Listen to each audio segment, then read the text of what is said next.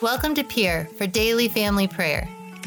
Thanks for joining our family and letting us join yours. If you like Peer, check out all the programs and opportunities School of Love has for your faith, marriage, and family at schoolofloveusa.com. Well, in today's gospel, Jesus leaves Tyre and Sidon and he goes to the other side of the Sea of Galilee, to a district called the Decapolis, means the 10 cities. Deca meaning 10, polis, the population or the cities. So he goes to this region of 10 Gentile cities. Now, he's already been to the other side of the Sea of Galilee, and it doesn't mention it here in the Gospels, but we can imply something very important that's happened there already.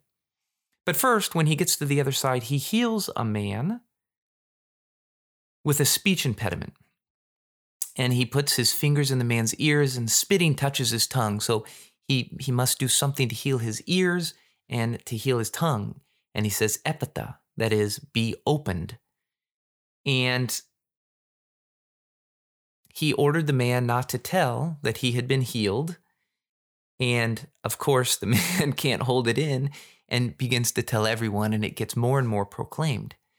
And they were exceedingly astonished, it said. And they said, He has done all things well.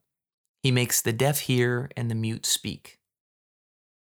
He has done all things well. Well, this is a really beautiful gospel passage in itself, but instead of focusing specifically on this gospel passage, we're going to focus on some of the context here in the gospel of Mark. If you remember, just a couple chapters before, Jesus has crossed the Sea of Galilee into a mostly Gentile, non Jewish area. And St. Mark refers to that territory as the territory of the Gerasenes. Well, there, remember, Jesus healed a possessed man, the man who was chained and living amongst the tombs. And he was asked to leave by the residents. Well, the healed man begged Jesus to let him go with Jesus, to be a follower and go wherever Jesus goes. And Jesus refused him, if you remember, to follow. And he, he said instead, Go home to your family and announce to them all that the Lord, in his pity, has done for you. And then St. Mark notes that the man went off and began to proclaim in the Decapolis what Jesus had done for him and they were all amazed. Pay attention to that. He goes around the Decapolis and tells what Jesus has done, and everyone was amazed. So keep in mind, the people in that area first rejected Jesus.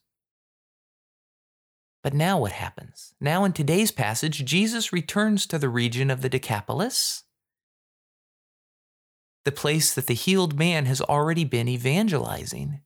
And this time, far from rejecting Jesus, the residents are praising him, saying, He has done all things well. Now, we can't say for sure whether this once possessed man's evangelization of the area is really what has planted in their hearts the seed of faith. We don't know.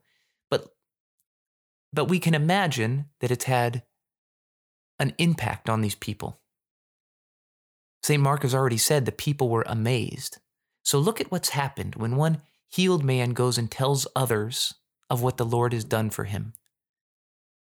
By his evangelization, he brought family and friends to Christ, and it made a giant difference in their area. Well, we can offer the same.